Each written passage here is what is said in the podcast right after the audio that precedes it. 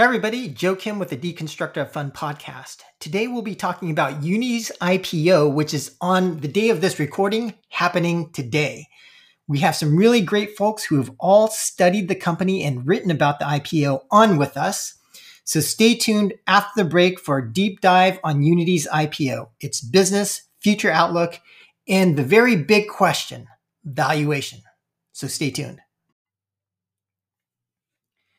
This podcast episode is brought to you by ironSource. They know you're here for good content, so they're not going to waste your time with a long pitch.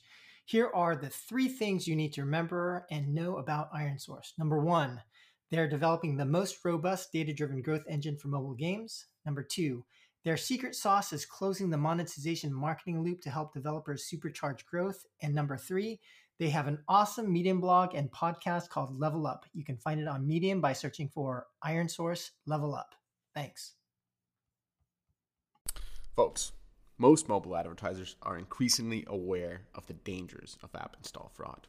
In fact, global financial exposure to app install fraud in the first half of 2020 was 1.6 billion.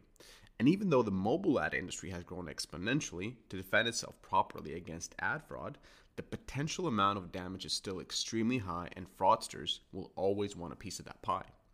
Now, fraud methods are constantly evolving and adapting to solutions in the market. Still, staying protected and applying sophisticated anti fraud solutions are very much a necessity for all marketers.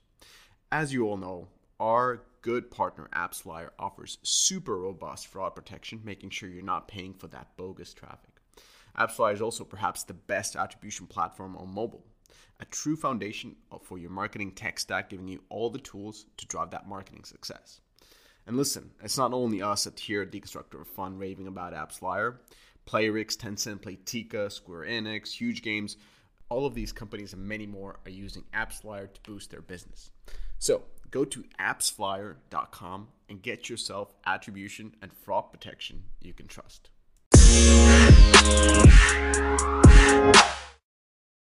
Welcome, everybody. Today we are going to be discussing Unity's IPO. I think we all know Unity's business is a cross platform game development engine, but in particular, we will discuss one, current business and sources of revenue, two, growth prospects, three, key risks, four, competition, and five, valuation. And with us to speak to all these issues and more are first, uh, Matthew Kanterman from Bloomberg Intelligence, second, Jason Chapman from Konvoy Ventures, and third, Aaron Bush from Master of the Meta. And I know both Matthew, you, I, actually, I think all three of you have written about Unity. So I'll put links in the show notes to all the th- things that you have written about them. But just to give people a little bit more background, uh, more context into your backgrounds, maybe we could start with just quick introductions, starting with you, Matthew. Sure. Uh, Matthew Kanterman. I'm an equity research analyst, Bloomberg Intelligence. I'm based in Hong Kong, so it's dark outside here, where it's not for everyone else on, on the on the Zoom. I cover the gaming sector globally. So so Unity is is a nice hybrid between you know traditional enterprise software, but it's still heavily heavily leveraged to gaming. Uh, so you know I've been doing equity research for almost seven years now. Jason. Yeah, so uh, I run an early stage venture fund alongside my two other GPs um, that's dedicated to gaming. Um, so we invest at the early stage, so think seed and Series A.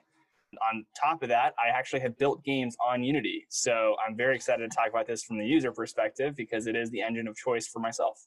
So, Aaron? Yeah, so my day job, actually, I'm an investor at the Motley Fool. I manage a couple portfolios there, also oversee part of our product suite. But I, I started Master the Meta maybe about a year ago, which is really just like a newsletter slash blog about the the gaming industry. So dig into all the different facets of what's going on, um, which is fun to do. Digging right in, I thought we could start with the current business and sources of revenue and maybe we could start with that. Just how does Unity make money? And maybe starting with you, Matthew, if you can give us your take in terms of the, the current business and their prospects. Sure. So, I mean, for those that don't know, Unity's core business, their core product is a game engine. If you don't know what a game engine is, I like to use an example. If you think about, you know, you have a PC, it runs Windows, and then on top of that, you have the application. So the good analogy is the game engine's like the operating system, like Windows, and the application is like Microsoft Word or the game. So Unity is basically making the operating system that helps drive all the physics and all the 3D image rendering that helps create the video games that we all love to play. Um, so that's about 40% of their revenue. And that and that but without that, they don't have the rest of their business. And what's the rest of their 60% of revenue? Well, most of it comes from revenue they generate you know, largely alongside the people that use their engine software. A lot of it's through advertising revenue. So they run an ad marketplace to help mobile game developers make money with ads. They also help their mobile game developers, um, you know, optimize their, their purchases within their games. They have analytics software. There's lots of add-on things they sell to their customers, but it all starts with the core engine. And today unity itself is not profitable so i assume investors are believe that there's going to be continued growth or scale effects that take place could one of you guys talk about maybe the, the current like growth prospects or the, the, the way that the business is currently trending yeah, I can hit on that really quickly. So I think what we see with Unity right now is actually pretty typical for what you see with most enterprise related software companies that tend to go public. Most of them are losing money, but the reason for that is because their unit economics are generally pretty positive. So they're reinvesting pretty pretty heavily both into R&D in order to boost their capabilities and be usable for a larger audience and also to you know add more sales reps and build out their sales functionality so that they can capture that larger audience. So it's actually probably a good thing that the business is unprofitable. It means that one day probably, hopefully, they'll be able to generate even larger profits if they weren't doing that reinvesting. And, you know, right now, what we see just in terms of growth um, and, and margins, it's, it's pretty pretty decent, I think. Um, on the margin side, they generate 80% gross margins, um, which is, you know, which is solid and is, you know, I don't want to say like absolute best in class from across like a software industry, but it's it's good. Um, and then yeah, they're they're a pretty swiftly growing business when it comes to the top line. I think um, maybe on like a typical year, obviously the COVID bump has has influenced this a decent amount, but it's probably like a a thirty percent plus ish growing revenue business. Um, what we see with COVID though is that the business is growing a little bit faster, which which in my opinion probably actually has less to do with like what the company is doing to upsell and cross sell, and more to do with like how like just how more people are playing games, and therefore more more ads are being shown through Unity's platforms and more people, so they're benefiting from that. But but from a, a high level, this is a good business that is losing money, but setting the foundation for what hopefully is going to be something even bigger and more profitable in the future. Right. And then in terms of like the specific areas that you guys see would improve, is it cost of sales or is it R&D or is, is there anything specifically that you think will improve on the margin side? They're going to continue to invest pretty heavily in R&D.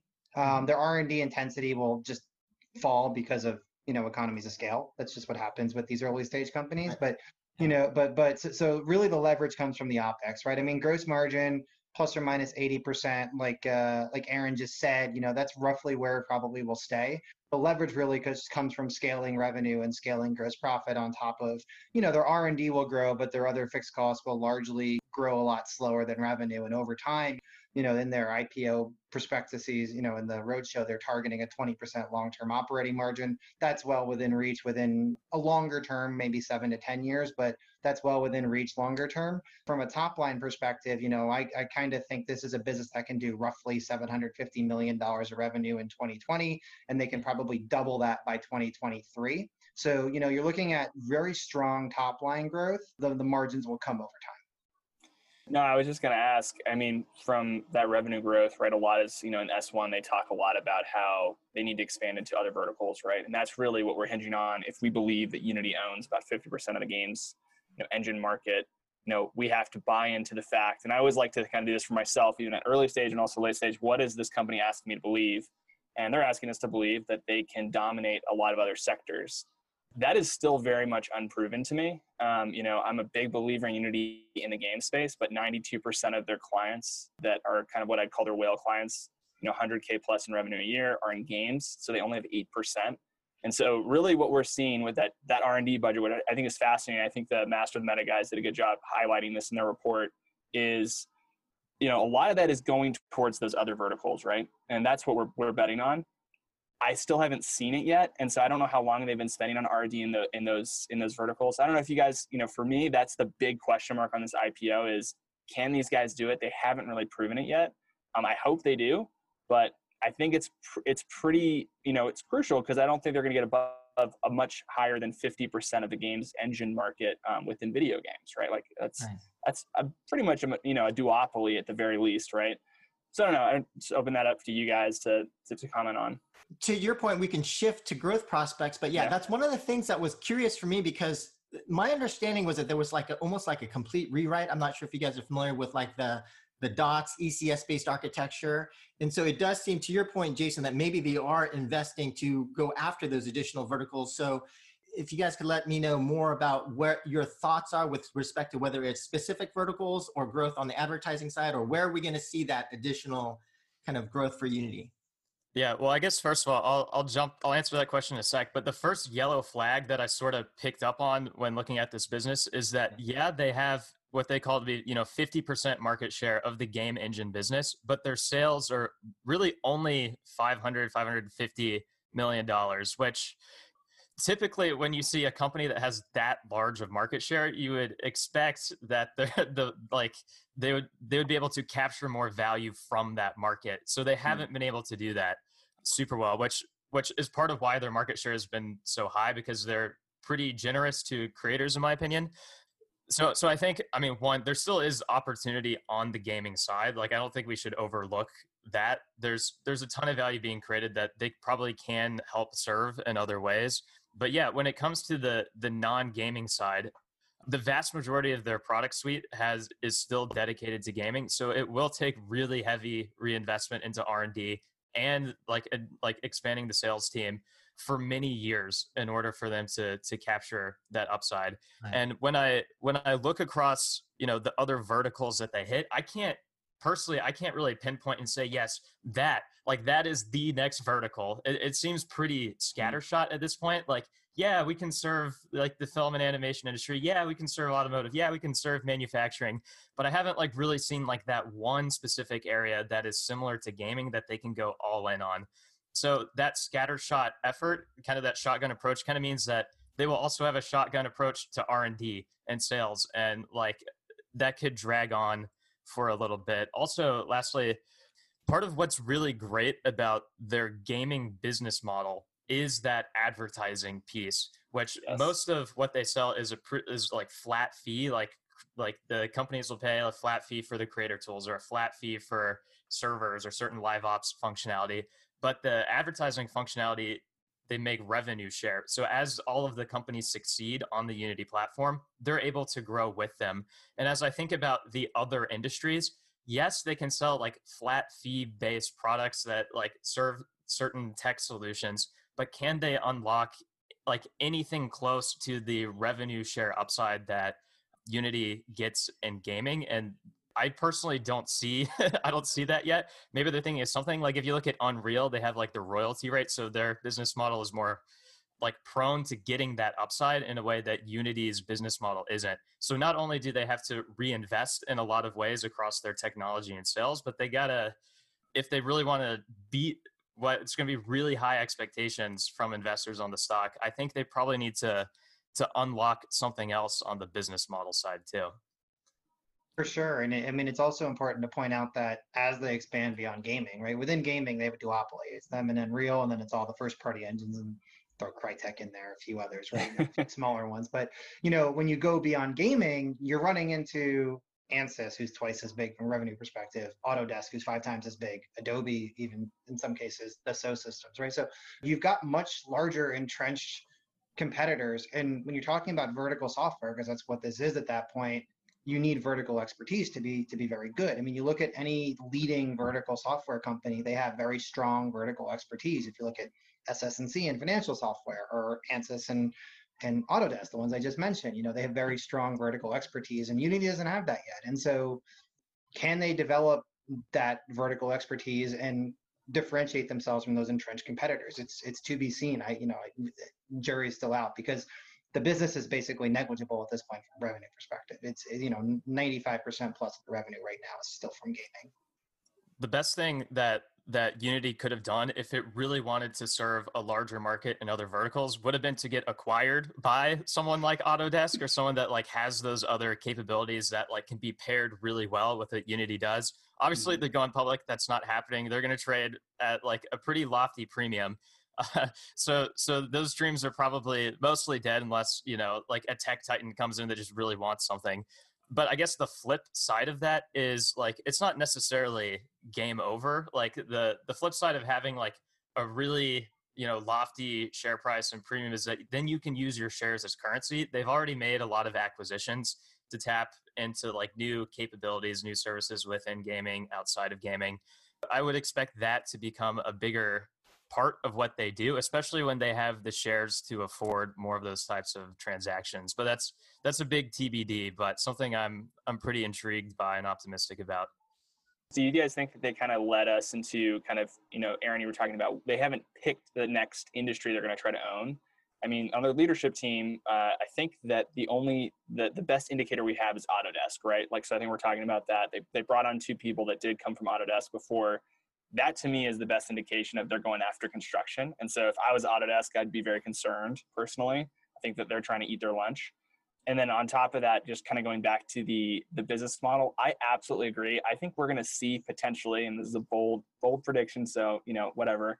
I think we're going to see in the games market them move towards a royalty model with their developers, and then outside of games, they will continue going a per seat fee, which is more standard right? Because they have to get the upside, especially with the changes in the IDFA, which you know we're going to talk about later, which is kind of their exposure to upside in games. And so, anyways, those are my my thoughts of kind of where Unity has to go if they're going to try to dramatically expand their TAM, which they just they have to. Joe, uh, how crazy model, is that? Sorry. Do you think for yeah. them to change to a royalty-based model, like from like you're the one here who actually makes games? Like how like, how how crazy is a of a bet is that? I mean, I, I, think the the tricky part with that is that you have you you mentioned the per seat uh, monthly licensing fee that Unity has relative to the royalty model that Unreal and Epic have, but also Epic's kind of crazy, right? And so like the royalty only kicks in after you make a ton of revenue. So you're basically saying for a certain category of your user base, you're just going to zero out your revenue. Yeah so it's it's both like it's so it's a, I would say it's a high risk model, right? It's it's basically right now because they're pricing so low on a per seat licensing model. To your point, Aaron, you can actually monetize that that lower end user base. So I, I would say the only risk, Jason, if they switched, is sure if if one of those small some of those small developers are going to become the next Fortnite and the next this and that, and they're going to make a ton of revenue, but then that's going to be offset by a lot of people that get zeroed out if, if they want to you know compete. absolutely and I, I, think they would only do this once they've identified that next industry that they've got a foothold in whether that's construction right. going after autodesk if they've like established the land grab there you know then i think they would say okay we're going to meet you head on epic. We're going to get these super favorable pricing for our developers as well which they haven't done today because they honestly they can't in my opinion. I, I just don't think they can do that um, they don't have Fortnite sitting there in their in their back corner producing right. just insane monthly revenue for them, right? That's kind of where I, I, I think it's going to be interesting to watch, and I, am going to be curious to flip back two years this this uh, this podcast and be like, was I just a total idiot or was I right? Um, so we'll see, we'll see. Well, but to your point, Jason, let, us talk about more risks then. So one, yeah. you know, there's this risk in terms of the, the, the business model. But in terms of other risks, what do you guys see as some of the big big issues? Uh, you mentioned IDFA. Mm-hmm. Maybe we can talk about IDFA and what the potential impact of uh, IDFA deprecation might be on their business. Yeah, I guess I'll say at a high level. I mean, I'm probably not the best person to speak to like the nitty gritty details of the IDFA, but at a high level, advertising is a double edged sword for the business potentially. you can't say it's a bad thing because this business would be a lot smaller if they didn't have you know their ad network essentially that they've been building out. And again like a big reason why they've been able to accelerate their dollar based net expansion rate uh, to to 142% which just means that like they're making 42% more dollars off of the same customers that they had a year ago. The primary reason for that is advertising. So when advertising works, it can work really well and provide a lot of upside. But yeah, the IDFA, and I'll let someone else chime in on specifically how the IDFA could affect this if anyone has thoughts. But I think the bigger point is that you know, if it's not the IDFA that affects Unity, it could be something else. And what the IDFA really signals to me about Unity is just how fragile they are when you don't really own or have control over the platforms that you rely on. And so when you have platform concentration risk through Google, but especially Apple, you're you're sort of just asking for trouble. And maybe like you'll you'll find solutions and like like you know wiggle your way out of tough spots and adapt. And I think you know they have done that, and I expect that they will continue to. But it could put bumps in the road for sure, and it could it could maybe lead to even bigger problems down the line. I'm I'm not ready to to say that their ad business is doomed by any means. I don't I don't think that's true but but yeah, when when you're stuck relying on Apple for a big chunk of your business, like much of the gaming industry is, um, it does put you in in a difficult spot. There, there is a caveat to that though, right? It's not they're not like Facebook, you know, just throwing ads inside of your news feed or in your Instagram stories. It's it's a lot more targeted than that already, right? You know, they know who play their games. They know a lot about you because of how much, you know, if you take Words with Friends, which is a very popular game that has a lot of advertising in it, right? they know how much you play, they know who you play with without Apple or Google, right? And and on top of that, all the ads inside the game are kind of the user accepts to see the ad. It's not those ads aren't being inserted into something whether they want it or not, right? You want an extra life to finish the daily challenge in Words with Friends, you watch an ad or you know you, you know so so it you know or you want to do the weekly challenge faster you watch an ad to accelerate the, the reset clock so you're choosing to see that ad. From that perspective, I, I think the type of business that this is supporting in-game advertising um, is going to be a lot more resilient, you know, with changes to IDFA versus a traditional social network like Facebook, Twitter, et cetera, you know, who who are more reliant on banner in placement in sort of inside of some sort of you know social network.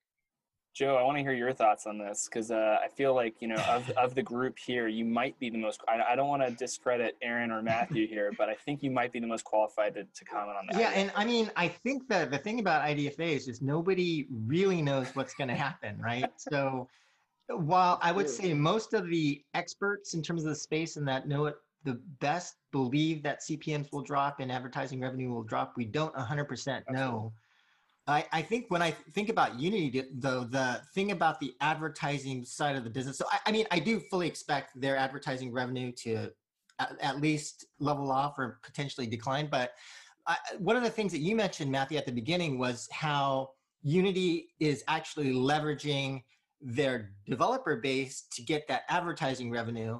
And so one thing that I think about is like, is this modeled into the growth of the advertising? So in other words, when we think about the business as they go into construction or healthcare, those you know the, those developers aren't going to have we're not going to leverage those types of the user base into an, an, advertising network. So to that extent as well i think that there might not be as much growth on the advertising side. So i, I do worry a little bit in terms of the overall growth there.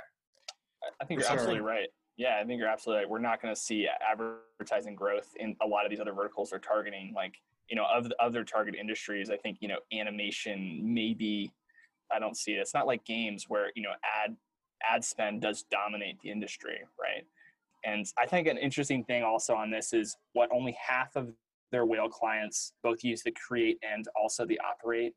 And i believe that kind of extends to their ads those who deploy ads as well. So only half of them are doing this which is interesting to me too. So maybe there's growth there for them um, and maybe that's a kind of a bright spot of, of a, uh, an opportunity zone for them to kind of go with a harpoon model of expanding and, and upselling your clients, which is kind of one of the big problems you know, as we keep highlighting here with their model of the per seat charging. But yeah, there's also opportunity for them. They actually sell all their operate suite. They also sell it if you're not a Unity customer. So if we take Apex Legends, which yeah, everyone that's a gamer knows it's on Unreal Engine, but they it was in their S1. You know, they use the multiplayer, the you know the multiplayer matchmaking software that Unity sells. So you know they're not just completely confined to their own Unity uh, game engine. So from that perspective, you know they, they they can get a bit broader. In terms of the other industries, I you know I think a, a large portion, and I'm just checking the number, but they're going to have a, well over two billion dollars of cash after the IPO now uh, with the money they're raising. You know they've, they've been a very acquisitive company. If you look you know just in the last couple years they've done a dozen deals or so. And i honestly think that you know they're going to have to go out and acquire lots of little startups to to build and operate business for these other verticals like they've done in gaming. I mean, they didn't do all that organically. A lot of it was through acquisitions, and you know, I think that's going to be part of the strategy. You know, once you get through the IPO here, you know, with the with the equity currency and the cash, I, you know, I do think they're going to continue to be acquisitive and build out more value add services. You know, for those other industries that'll help them um, with the vertical specific nature of those businesses.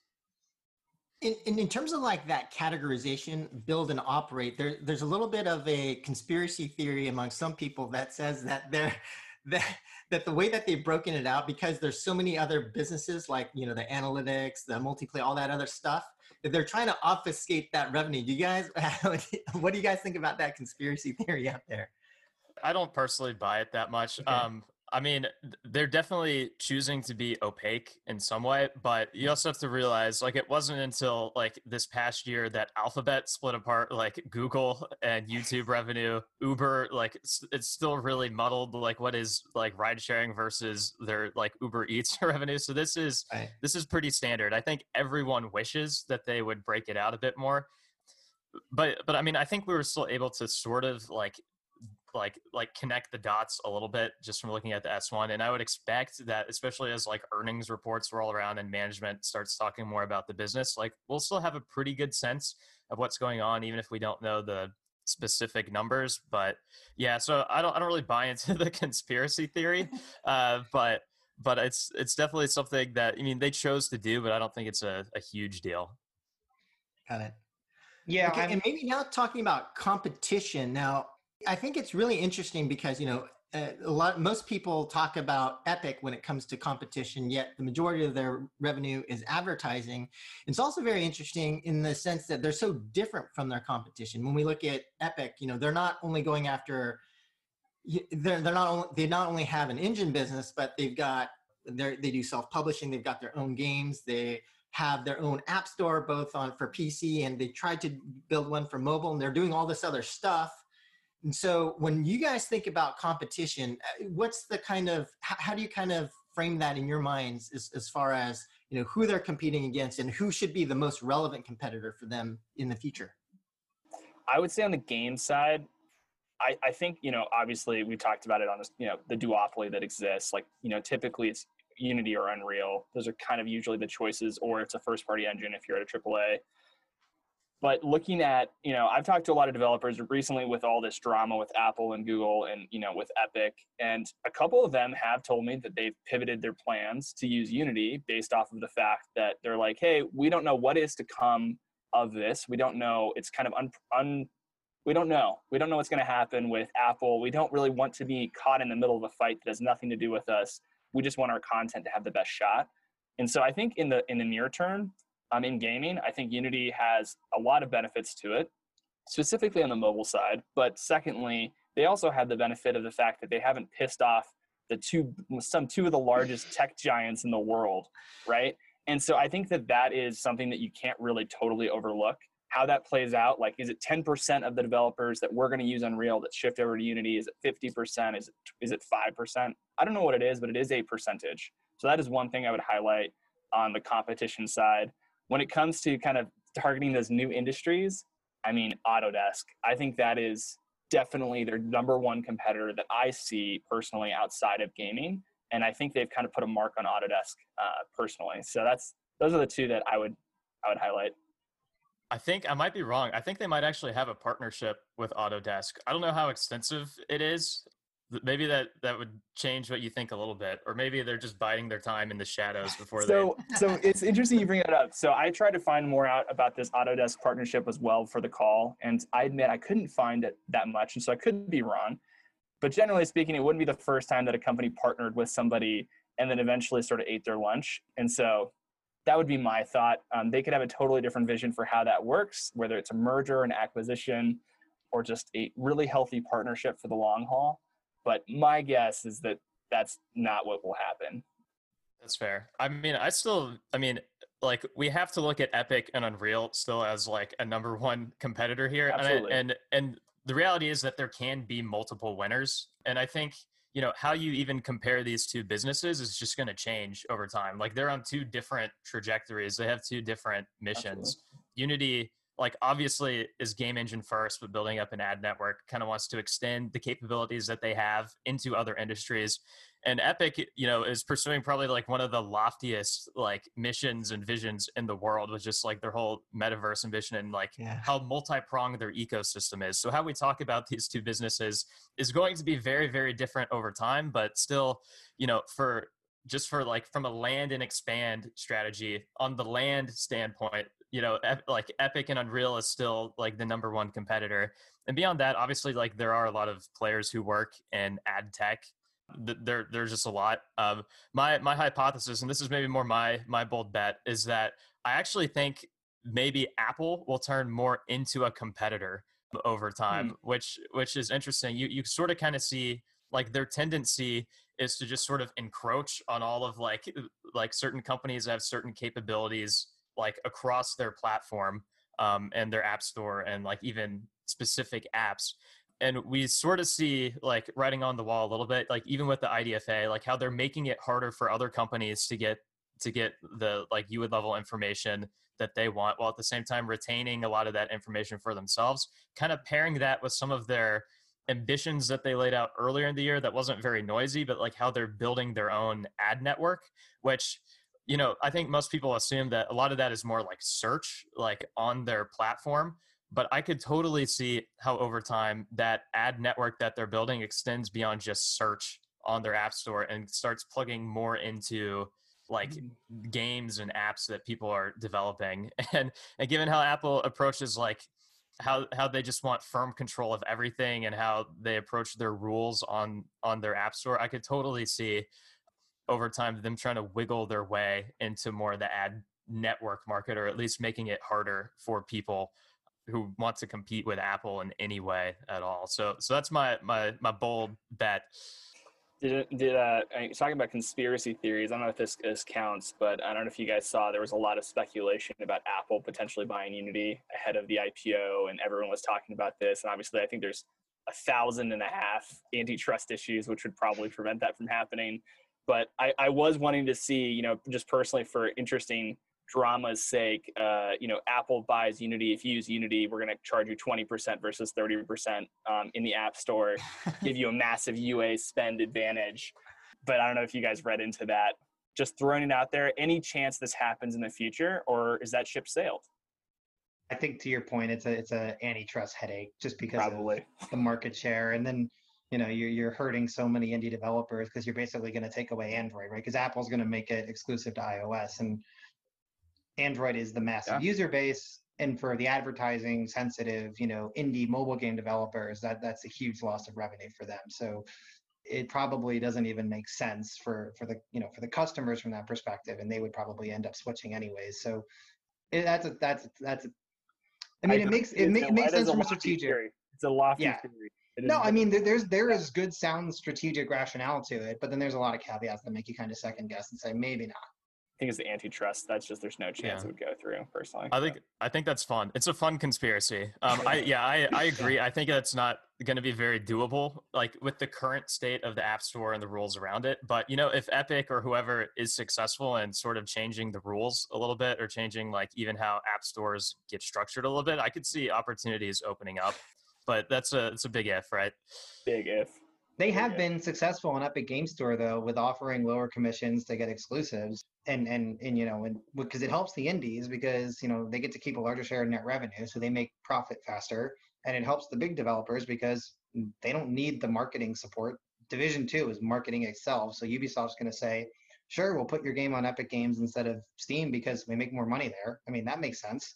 Um, and actually, it was funny because I mentioned that when Ubisoft went from Steam to to Epic Game Store, they actually saw their sales on Uplay rise like triple.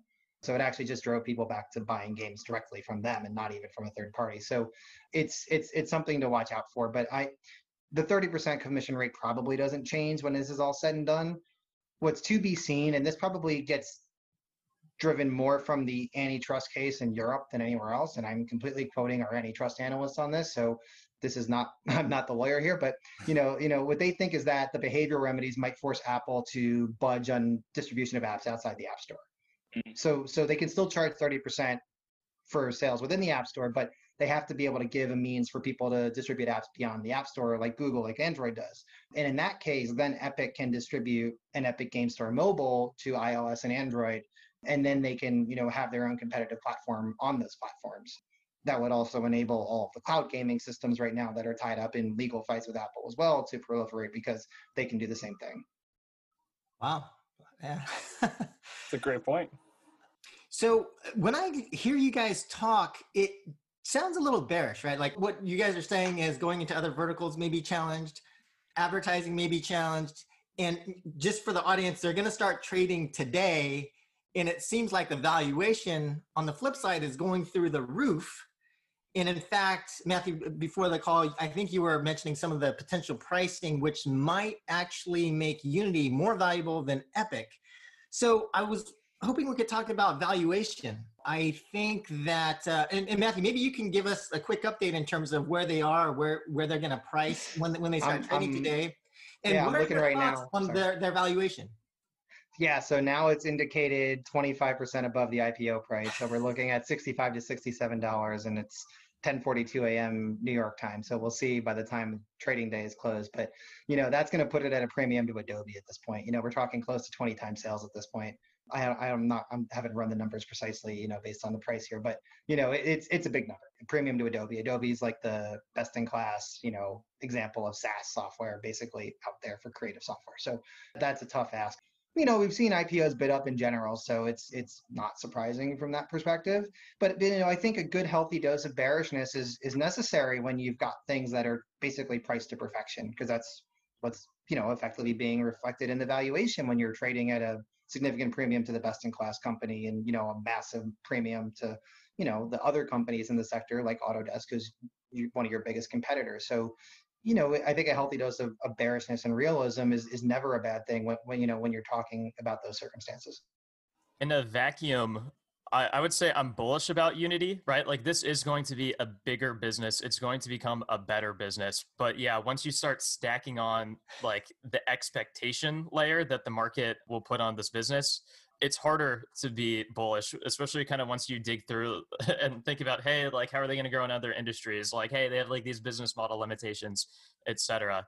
So yeah, I I'm I'm not buying this IPO. I'm probably not going to buy after the IPO the, the difference like like Matthew mentioned Adobe, like the huge difference between these two companies is that Adobe makes a ton of money and Unity is still still burning money. And and Adobe is still growing. Like like they're in different stages as a as a business. To me, like this valuation, it says less about Unity actually, and it actually just says more about like a sign of the times and like how how like what markets like investors are interested in. Like people can't get enough of enterprise software. But yeah, as I as I look out, I it's going to be really hard for Unity to top the expectations that are going to come once they actually go public. And you know, once people listen to this, they'll actually see. But I bet we see a decent decent pop. So I would also caveat that by just saying I'm saying it's like 20 times or whatever this year's sales, but a lot of people that are buying enterprise software companies today aren't saying 20 times this year's sales. They're looking at this business 10 years from now, and they're taking more of a venture capital, like Jason knows a lot about, or you know, even like a private equity view. Five to 10 years from now, what's this business worth? You know, what's my entry versus exit multiple? And when you think about it from that perspective, you can still make a good ROI on it. That, that's a lot of the math that's being done also, but that's all sensitive to your entry and exit multiple at the end of the day. And you're buying it at peak valuations in the market. And so that's that's always a risk as well. Yeah i think generally speaking what i am bullish on in unity is their approach which is client driven development versus their own internal content driven development which is you know unreal's approach right? Like generally speaking that engine was tailored towards building fortnite right? Like that's where a lot of their development efforts went Unity doesn't have that problem, which I do like. You know, it's unbiased. It's it's kind of best in class when it comes to anyone who's been a developer or in product knows that you know you shouldn't go into a hole and build what is good for you. You should go build what your clients want you to do. And so for that reason, I am bullish on the long haul. you know, I personally was trying to uh, buy it at the original IPO price, uh, just to be supportive of the industry to see this thing launch. Um, but I, I, kind of agree with uh, the consensus here that I think we're getting into a realm of insanity, and you know, we should wait and see. And they have a lot of hurdles, right? I mean, we've identified them on this call. You know, the ad hurdle, the the competitors that are in the other industries that they're trying to tackle into to get that growth.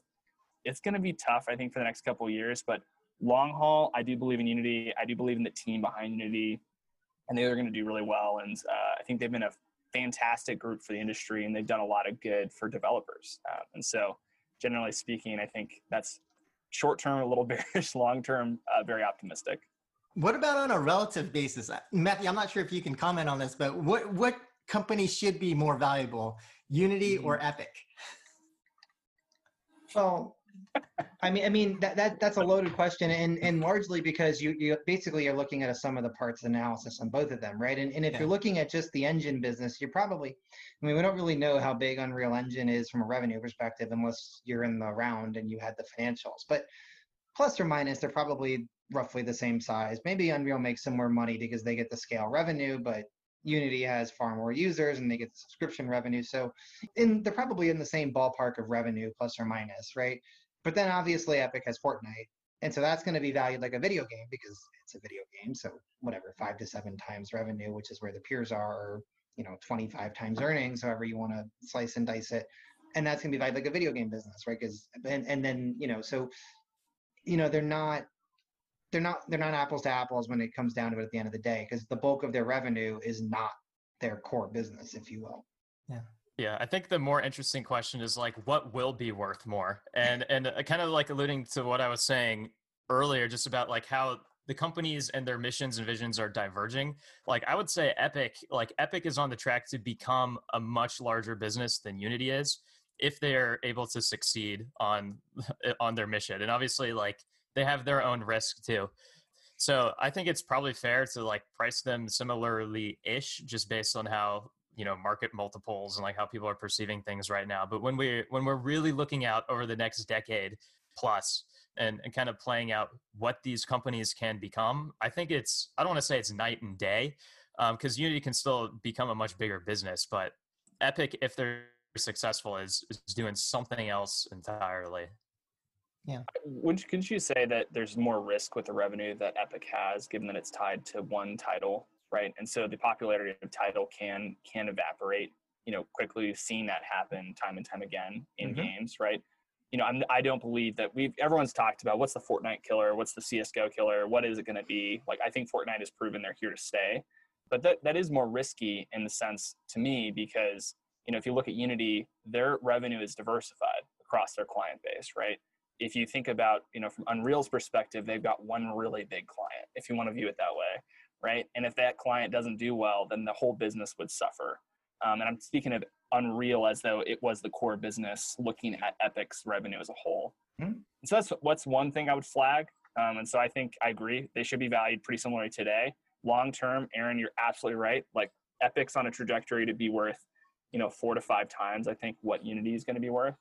But Unity's a safer horse, in my opinion, um, just just given the risks. But yeah, and it seems like to your point, Matthew, before about you know how Unity is being valued to some degree, it's not really about necessarily their existing business and kind of doing a discounted cash flow model against the current business, but it's more about the optionality, right? Like what do these what do these companies actually build in the future? It's kind of like how Tesla's got this new thing, this new thing, this new thing, and they build incredible value. So I, I guess that might be the the tricky part in terms of how we value these kinds of companies. But yeah, I mean, in terms of other questions, that's basically it. I think it's going to be really interesting to see where Unity gets to as we see how they're they're priced and how they trade uh, later on. And and to, to your point, Aaron, like over the longer term, uh, where Unity uh, gets to with respect to Epic. But with that, uh, those are all my questions. Do you guys have any final messages, words of wisdom, or caution for the audience? And maybe starting with you, Matthew this, this is a fantastic business and i you know i think we've all laid out risks and some cautiousness and i don't want to underscore that this is not a fantastic business because it is and i and i you know but at the end of the day investing is all about pricing risk And when you're talking about inflated multiples and you're talking about severely elevated investor expectations, you know, how do you price that? And I think that's where a, a good, healthy degree of, of caution comes in. Maybe I spent too much time with the credit guys, you know, in my group, but we don't want to get lost in some of the cautiousness that we've said because this is a fantastic business. Mason? Yeah, I would say uh, I agree. It's a fantastic business. Just I, I am always wary when I see people start to apply venture capital multiples in the public markets, and that is a, a you know it's it's uh, for concern. It causes me to think about you know hey where where where are we basing this off of? What's the risk? And I think a lot of times there's a lot of momentum trading, and I think that's going to happen here. Um, and so generally speaking, I think I believe in long term here, but we're pushing this beyond where it should be today. And I guess that's not uncommon with IPOs as everyone just races to get public quicker and quicker. Something we didn't talk about on this podcast, but it's SPACs. That's something we should talk about and how that's playing playing out in video games with Skillz. But generally speaking, uh, just be careful when you see public companies trading at venture capital multiples. That's just generally speaking my, my word of wisdom. All right. Take us home, Aaron. Yeah, I mean, I think it's important for people to remember in general that most IPOs underperform in their first year, which sort of makes sense. Like when they go public, the company goes on a roadshow to hype up the business. So on average, companies underperform. And then when you pair that with the multiples that the market are at today, I don't have some grand estimate of what multiples will be in the market a year from now, but it is important to recognize that it is much higher than it usually is and things can change.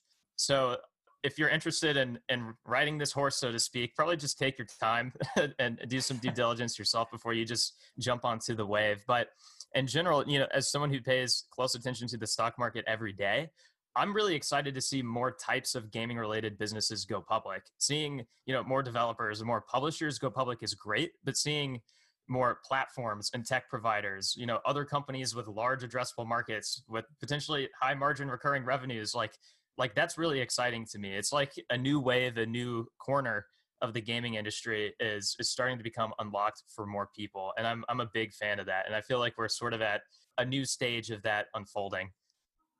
All right, great. And so with that, I want to thank you guys so much for your time. This is going to be super exciting to see how the story unfolds. But uh, thanks again, and that's that's it for for talking about Unity. Thanks, guys.